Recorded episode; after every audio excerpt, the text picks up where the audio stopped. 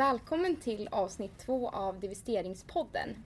I förra avsnittet så fördjupar vi oss i frågan om vad divestering är för någonting. Och i det här avsnittet ska vi istället rikta blicken då mot Uppsala universitet och Stockholms universitet. Och vi har med oss Joakim Andrén från Stockholms universitet som tillsammans med andra studenter har drivit på och faktiskt gjort också så att Stockholms universitet har divesterat. Välkommen! Tack så mycket! Kan du presentera dig själv och berätta varför du valt att engagera dig i just denna fråga? Hej, jag heter Joakim Andrén och jag har varit engagerad i Fossil Free i snart 2 år.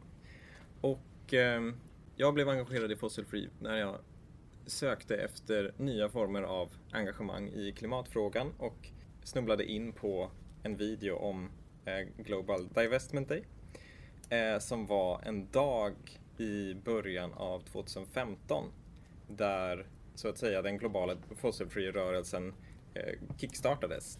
Det hade funnits mer spridda initiativ innan, men Global Divestment Day blev ett startskott för väldigt många olika divesteringskampanjer.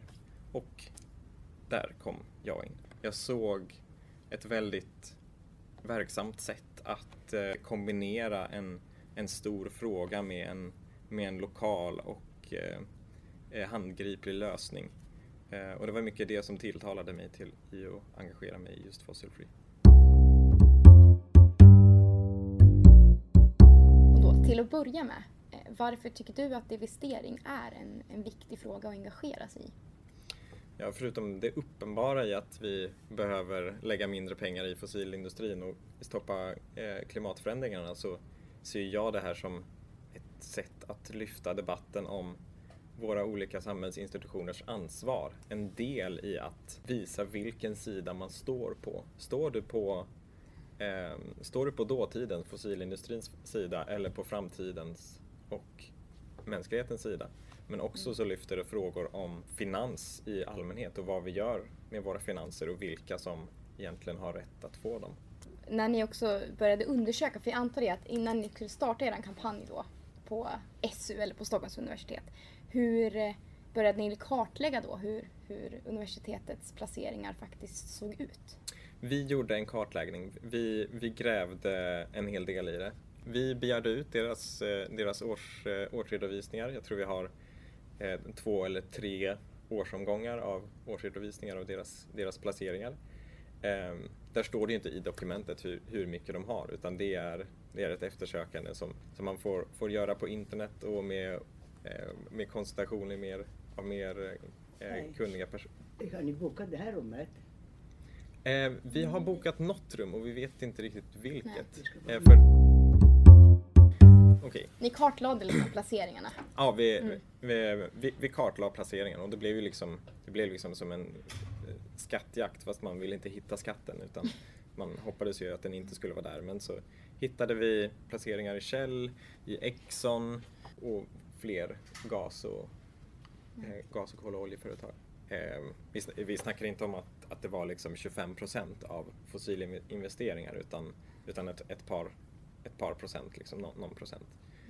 Mm. Då resonerar vi inom rörelsen att ja, men det viktiga är att ta ställning och ta bort det helt. Även om det skulle liksom röra sig om en halv promille. Då är det så enkelt att göra det och det är ett tydligt ställningstagande. Så i december 2015 så gick rektorn Astrid Söderberg-Vidding ut med att Stockholms universitet tänker divestera från fossilindustrin. Om du skulle kunna berätta lite mer om hur det gick till, liksom vilka metoder ni använde för att uppmärksamma och driva i frågan gentemot ledningen. Vi hade kontinuerlig kontakt med skolledningen. Och det som vi gjorde till slut i slutet av november tror jag var att vi lämnade in alla de 1500 namn kanske det var som vi hade samlat in från elever till studierektorn. Och hade ett kort, kanske 10 minuters möte med henne då vi gick igenom våra huvudargument. Jag tror att det var det här antalet namns tyngd som fick henne att faktiskt kolla in i vad det innebär och hur det går till när man divesterar. Jag tror att det bara var några dagar senare så satt jag i en bil från klimattoppmötet i Paris och fick ett samtal av min kompis som berättade att på Nobelmiddagen så hade Astrid studierektorn annonserat inför både studenter och nobelpristagare att universitetet skulle divestera. Studierektorn sa efteråt att när hon hade kollat in i vad det innebär och hur det går till att divestera så visade det sig att det var mycket lättare än hon hade trott. Och därefter så hade en enig styrelse bestämt sig för att ja, då gör vi det.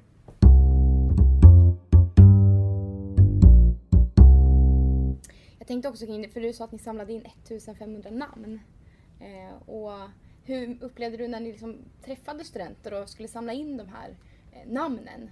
Vad fick ni för svar? Var det många som var förvånade över att universitetet hade placeringar i fossilindustrin? Många var förvånade och sa ja, absolut. Investerar universitetet i fossilt? Ja, jag skriver på det här. Jag tror inte lika många är förvånade numera. Jag tror att vi har lyckats med att liksom sprida kunskap om att det här är någonting som görs väldigt mycket under radarn, fossilinvesteringar. Jättetack för att du ville komma hit till oss idag. Nu har vi lämnat huvudstaden och är taggade på att få perspektivet ifrån Fossil Free-rörelsen i Uppsala. Och därav välkomnar vi Carl Andreasson. Kan du presentera dig själv och berätta varför du valt att engagera dig i just denna fråga? Ja, hej! Jag heter Carl och jag är från tidigare masterstudent här på hållbar utveckling på Uppsala universitet. Jag blev engagerad i den här frågan för 1,5 år sedan när jag hörde om att Uppsala universitet investerar i fossila bränslen. Och allt jag lärt mig om hållbarhet har jag fått från det här universitetet. Och jag blev så otroligt ledsen och upprörd av att höra att det här universitetet som ändå jag tror är ledande inom kampen mot klimatförändring, som kan vara ledande inom hållbarhetsforskning och utveckling, ändå låter sina finanser hålla oss tillbaka från den utvecklingen. Och därför tror jag det är så himla viktigt att vi gör en kampanj som Fossil Free Uppsala universitet, som jag är engagerad i, för att få universitetet att sätta sina pengar där dessa aktioner är. Och hur ser då placeringarna ut som universitetet har? Universitetet har inte pengar alldeles själv, utan det finns något som heter Uppsala Akademiförvaltning som grundades år 1600 någonting när någon kung gav stora mängder mark till Uppsala universitet. Sedan dess har förvaltningen förvaltat pengar åt universitetet och mark och jordbruk och skog i Uppsala universitets vägnar. Och de har ungefär 3,9 miljarder kronor i finansiella förvaltningar som de har hand om. Det fina med det är att det är nästan helt fossilfritt. Det är en väldigt, väldigt liten procentsats som har investering i fossila bränslen. Det är det som är så underbart. Det ska vara lätt för Uppsala universitet att ta ut sina pengar. För fossila bränslen, som vi vet nu med oljepriser som rasar när nya byggen utmanas, det är inte en lönsam industri. Och det är risken då att vi måste kunna ta ut pengarna innan det är för sent. Så det finns både moraliska och ekonomiska skäl att gå ut ur fossila bränslen. Har den här informationen varit lätt att ta del av? Absolut inte. Vi fick tag i 2014 års redovisning från akademiförvaltningen efter mycket frågan och efterforskning. Men det är bara den på allra sista tid vi lyckats få för 2015. Och det är svårt att gå igenom allt det ekonomiska, många olika finansiella aktörer de har hand med, olika fonder, olika företag där de investerar och har obligationer i. Men det vi då ser är fortfarande likadant. Det är en liten minskning från 2014 till 2015 av mängden pengar de har i fossilindustrin. Det är mest för att de har sålt sina aktier i något som heter Chesapeake Energy, som är en av USAs största frackingföretag. Men de har också köpt till sig några andra nya namn vi ser nu på listan, inklusive ConocoPhillips, som är en oljeproducent, och Halliburton, som arbetar mycket med att ge stöd till oljeföretag och oljeborrning, som senast var inblandade i den Deepwater Horizon-spillet i Gulf of Mexico. Det här är inte bra företag. Det här är liksom företag vars affärsmodell går emot den hållbara framtiden och möjligheten man en hållbar framtid har på planeten. Och det är ingen anledning för universitetet att fortsätta investera. De behöver inte, de kan lätt göra det och de skulle tjäna pengar på att inte vara med. Och tidigare avsnittet så har vi ju fått höra till hur man gjorde i Stockholm på SU när man fick universitetet att ta ställning och välja att divestera. Hur har ni här liksom, i Uppsala arbetat? Vi är väldigt, väldigt glada för Stockholms universitet. De är hjältar som engagerat där, de har fått med sig rektorn på sin sida. Här i Uppsala så började vi först med att skapa en namninsamling. Och när vi först kom över 1000 namn så gick vi då till universitetet och till rektorn och lämnade över namnen med en uppmaning att universitetet kan leda kampen om klimatförändringarna. Till svar så fick vi en väldigt nedlåtande respons, vi fick inte träffa rektorn.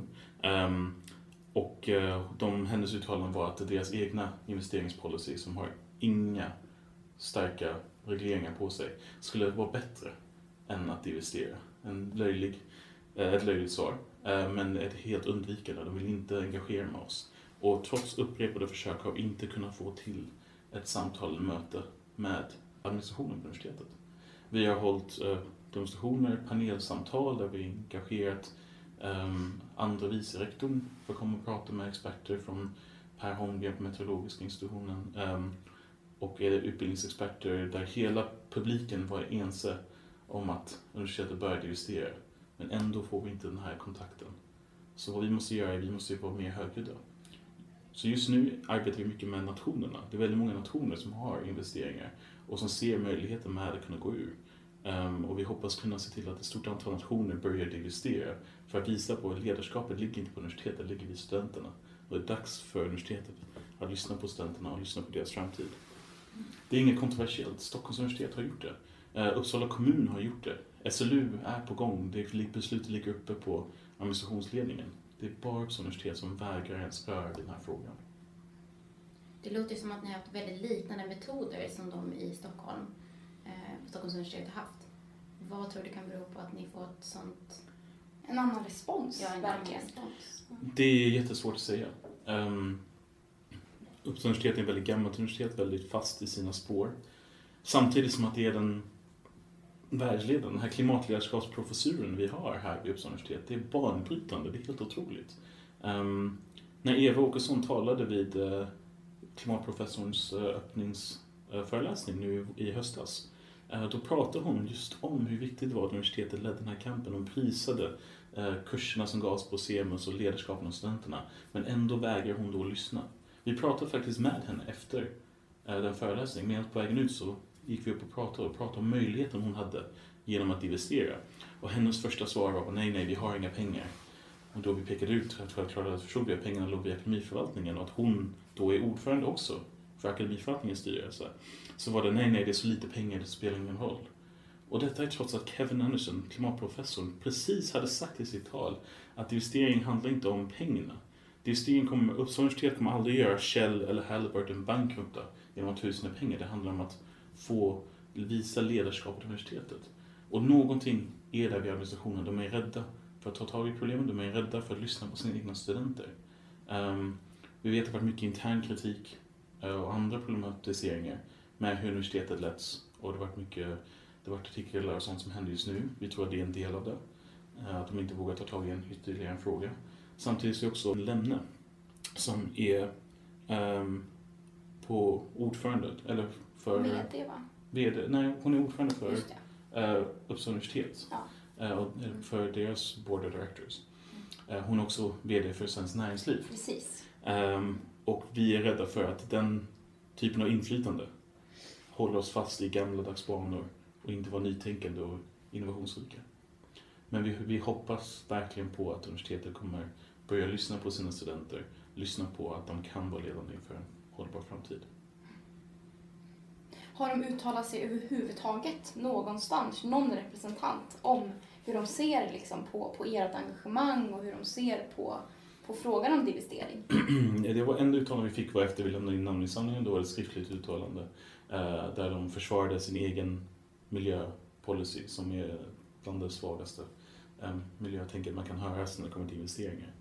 Det är inte för att det ska vara svårt för dem att investera, men de vill inte ta den ställningen eller engagera med oss.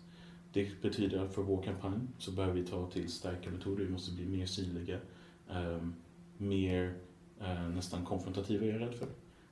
För det här är ingenting vi kan vänta på. finansiering av fossila bränslen fast säkrar infrastruktur som kommer hållas i 30-40 år. Vi har inte råd med någon ny fossila bränslen eller fossil infrastruktur när det kommer till klimatförändringarna. Det är slut nu. Och då gäller det att Uppsala universitet inte är de sista att investera. Det kommer snart vara en kamp om vem som att inte vara sist på det här. När vi ser den stora trenden i Sverige är att allt fler och fler vågar ta en ställning och vågar leda. Det är dags för Uppsala universitet att göra likadant. Och om man är student i Uppsala och skulle vilja engagera sig i den här frågan, vad kan man göra då? Gå in på Facebook. Fossil Free Uppsala universitet heter Facebook-sidan. Det finns också en Facebook-grupp för om man vill vara engagerad eller volontär. Och det är verkligen helt öppet för vem som helst att vara med. Det här är ditt universitet. Och det känns som att vi glömmer det så ofta. Men vad skulle universitetet vara utan dess anställda och dess studenter? Tomma byggnader som inte betyder något. Uppsala universitet är inte rektorn. Uppsala universitet är inte dess investeringar. Uppsala universitet är dess studenter. Är du student här är du mäktig. Kom, gör din röst hörd. Skriv på namninsamlingen. Engagera dig. Säg till universitetet att det är dags att investera. Anser ni just att universitetet har ett ansvar att investera från den fossila industrin? Vår universitet är grogrunden för framtiden. Dels med att utbilda studenter, med dess forskning, med banbrytande innovationer som händer på det här universitetet. Universitet har ett anseende. Det är inte en passiv spelare i vårt samhälle. De är ledande, de är nytänkande. Och när det kommer till den största utmaningen vi står inför, vilket är klimatförändringarna, så kommer det definiera hur vi lever, var vi lever och om vi lever i framtiden. Då gäller att universitetet gör sin röst hörd också. Det gör de genom sin vetenskap, men samtidigt vet vi att vetenskapen inte är tillräcklig. Om vetenskapen räckte, då skulle vi ha gjort något åt klimatförändringar på 70-talet, när vi hade allt på bordet redan. När Exxons egna vetenskapsmän visste om det här. Det krävs mer. Och just nu har vi en möjlighet att gå efter det finansiella. Det som bidrar till inte bara konsumtionssidan men också supply-sidan. Vi går ut och ser till att vi tar ut våra pengar och ser till att fossila bränslen och infrastruktur inte utvidgas. Och det här är ingen hypotetisk grej. Det här har funkat förr. Divestering är en taktik som användes mycket mot sydafrikansk apartheid. Och där började just med små religiösa grupper och små universitet som tog ställningen att ta ut sina pengar från sydafrikanska företag under apartheid. För de kunde inte på moraliska och ekonomiska grunder vara delaktiga i det här orättvisan. Och det ledde till en massiv utökning. Faktum är att när Mandela frisläpptes och han åkte till USA, en av de första ställen han åkte var ett av de tidiga universiteten som hade divesterat och tackade studenterna och universiteten för sitt engagemang. För det handlar inte bara om att göra dem ekonomisk bankrupt, vilket universitetet kommer aldrig kunna göra själv. Men det handlar om att skapa moralisk och politisk bankrupthet. Och där är Uppsala universitet och Uppsala universitets namn ett mäktigt verktyg som de har ansvar att utnyttja. Mm. Så ibland så brukar man ju också säga så här att skulle det vara att en kritik mot kanske divestering är just att det kanske inte gör så stor konkret skillnad och att här, är det bättre taktik att försöka vara kvar inom systemet och försöka påverka fondförvaltare att placera på ett annat sätt. Vad skulle du säga om det? Ja, det finns ju två sätt att se på det. Dels så fondförvaltare har fått någon slags gudlig status i vårt samhälle på något sätt. Det glöms ofta att det är kunderna som är universitetet. Kunderna har alltid rätt. Kräver jag min fondförvaltare ska göra något annorlunda, ska investera annorlunda, då gör de det för det blir deras kunder. När det kommer till att påverka företagen också, det är en vanlig kritik att man måste vara inne i styrelsen på företaget för att kunna ändra det. Då skulle jag säga att universitetet har inte den makten. Dels för att det är så lite pengar, men också för att större grupper har redan gjort det. The Rockefeller Foundation, som kom från oljepengar som byggde upp Exxon, de försökte i åratals att få Exxon att skifta till förnyelsebar energi. Lägga om sin massiva företagsapparat till en hållbar riktning. Och även om det var deras namn på byggnaden, om det var deras namn som hade byggt det här företaget, så lyckades de inte. Och Rockefeller Foundation tog beslutet ett par år sedan att divestera från fossila bränslen. För att det var ett mäktigare ställningstagande. Och det är det vi behöver Uppsala universitet att göra också. känner att det är något som du skulle vilja säga som du inte har tagit upp som kan, eller som inte har frågat om någon aspekt? Det här är inte bara om institutioner och universitetet, det här handlar också om oss. Vi som studenter, vi som människor, är hur vi ska möta det största hotet som mänskligheten står inför. Vi är den sista generationen som kan göra något åt klimatförändringar. Det är inte rättvist att vi har hamnat i den här sitsen. Men det är ett ansvar. Och oftast när man ser något så stort som problematiskt, då blir man maktlös. Man känner sig maktlös, man gör ingenting. Vi kallar det här på CMOS hållbarhetsdepressionen. Att när man lär sig de vetenskapliga modellerna, då backar man från att agera. Och jag lovar er att det bästa du kan göra är att ta klivet. Ensam är det svårt, men tillsammans är vi mäktigare. Du kommer ha mer kul och träffa de mest underbara människorna i ditt liv om du engagerar dig. Och mot kampen mot klimatförändringar. Det kan vara genom divestering, det kan vara i solidaritet med urfolk som hotas av oljeledningar. Det kan vara på så många olika sätt, men stå inte på sidlinjen. Det här är vår generationskamp och du kommer må mycket, mycket bättre av att vara med i det. Tack så jättemycket. Tack för att du ville vara med. Tack för att ni gör det här. Det är otroligt viktigt att sprida ordet. Kämpa på. Tack. Tack.